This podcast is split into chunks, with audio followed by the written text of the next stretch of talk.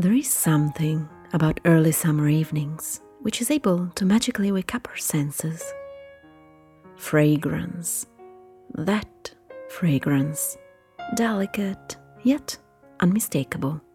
Heath, not overwhelming yet, that makes us feel embraced. An alluring and discreet embrace. Oh, there is still time before those stifling August nights. Summer is just in its beginnings.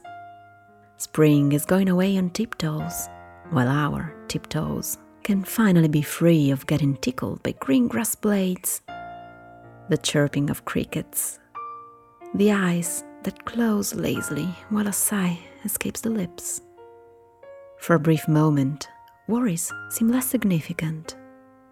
Desires tease our imagination. They too have to wake up along with our body.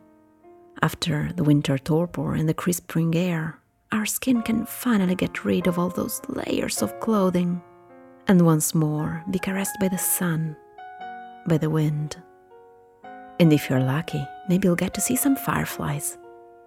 You don't see so much of those anymore, but who knows?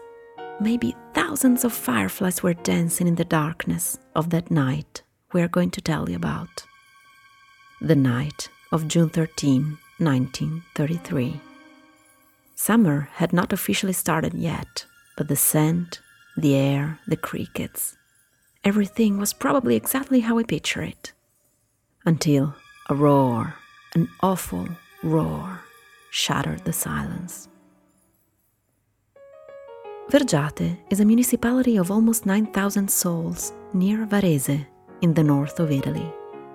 The name seems to derive from Latin Inveridium agere, nestled in the green. And, well, Vergiate really is nestled in the green. Endless meadows, thick woods. It has an ancient and mysterious history that dates way back to 2500 BC with the first prehistoric pile dwellings. Here, the archaeological digs brought back to life Etruscan vases and a Roman villa with thermal baths. It seems that the battle between Hannibal and the Romans in 218 BC took place right here. And then the Visconti, the visit of Archbishop St. Charles Borromeo in 1570, and the looting of the village in 1636 by French soldiers on their way back from the disastrous Battle of Tornavento. But the story we want to tell you today is much more recent a story that makes this little village the theater of unclear events and well kept secrets. The story of an unidentified flying object that in that night of June 13, 1933, crashed in the woods above Vergiate. You're listening to Vivi Podcast Stories of Here and Beyond. Since humans made their appearance on Earth their gaze has been fixed at the sky. To seek the divine favor, to read destiny, sometimes just to look at the stars. Optical phenomena, hallucinations, military prototypes, aircrafts coming from other worlds. Definitions are of little use. What we know for sure is that over the centuries there have been more and more sightings of these objects of unknown origin. One after another, all over the world, from all kinds of people. A flying torch, as described by Timoleon of Corinth in ancient Greece, Clypeae ardentes, fire shields in ancient Rome, as written by authors such as Pliny the Elder and Titus Livius. A white fire globe many times the size of the full moon, as described by Countess Valkel Bardelli in 1864. The list could go on forever, even though the start of modern UFO era is dated June 24, 1947, when businessman Kenneth Arnold saw nine objects hovering over Mount Rainier in Washington state and called them, for the first time, flying saucers. And how can we forget the widely discussed Roswell accident which supposedly took place in 1947 in New Mexico. and that has led to the most various hypotheses. And despite the official explanations given over the years, has lost nothing of its air of mystery. Anyway, let's get back to that night of 1933, and to that village nestled in the green, and to that deafening roar that probably scared to death those who were nearby. Kids rushed towards the woods, curious, and some people swear they saw something weird that night on the crash site. Little blue flames lined up on the ground, and debris. From an aircraft, it was said later. And the story would seem to end like this an unfortunate accident. If it weren't for the turmoil it caused in the fascist government, which at that time ruled over Italy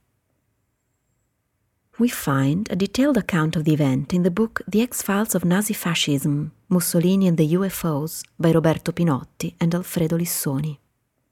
Pinotti himself was the one who received in 2000, while he was president of the National Ufologic Center, a set of documents about the mysterious accident of Vergiate. The sender, unknown.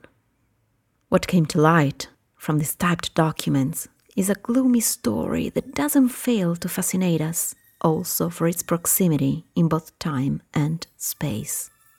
According to these papers, Mussolini, leader of the National Fascist Party and, at the time, Prime Minister of Italy, promptly warned by the OVRA, the secret fascist police, allegedly hastened to create a working group, also secret, named RS 33 led by Guglielmo Marconi, a famous physicist, entrepreneur, and 1909 Nobel laureate.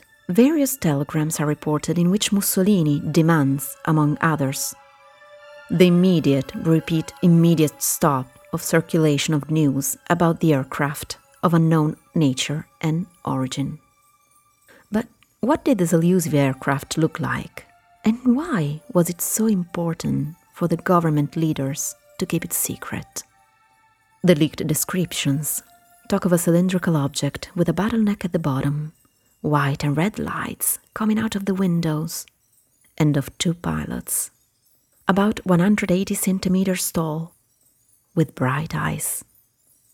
Maybe Mussolini feared that the never seen before aircraft could be a German prototype, which would have been an incredible advance for the German military power. Some even say this could have been the reason that later on brought him to ally with the Nazis, hypothetical owners of such resources.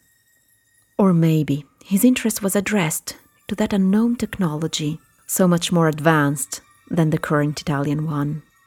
Such technology would have given him an immense advantage from a military viewpoint. The second hypothesis is associated with the alleged design and testing of the death ray or death beam by Guglielmo Marconi, a weapon that the world renowned scientist would have supposedly found right on board of our UFO. Anyway, the death ray is generally considered an urban legend, and its theorization is often attributed to another man of science, namely Nikola Tesla. The only short testimony regarding Marconi's work on the matter can be found among the pages of a memoir written by Rachele Mussolini, the Duce's widow, in 1973. This woman says she had witnessed a brief demonstration of the power of such weapon, even capable of blocking car engines. However, it is indeed possible that these reports could have been spread for propaganda, and neither the existence of the death ray nor that of the cabinet RS 33 have ever been proved. It is said that after its discovery, the spaceship was stored inside the SIAI Marchetti, an aircraft factory in Vergiate. From there on, its traces are lost. Some say it was taken away by the Allies at the end of World War II. Others claim that it was lost in the fire that broke out in the factory on March 17, 1943, destroying most of it. An employee started the fire and was later locked up in an asylum. We cannot know all this for sure. Time, history, and the war buried the secrets of that night, and of that object that had lit up the Italian village. But we know something. We know that other objects will fly over our heads. Mysteries will keep on following one another, and we'll always have stories to tell and secrets to unveil until humans won't stop looking at the sky.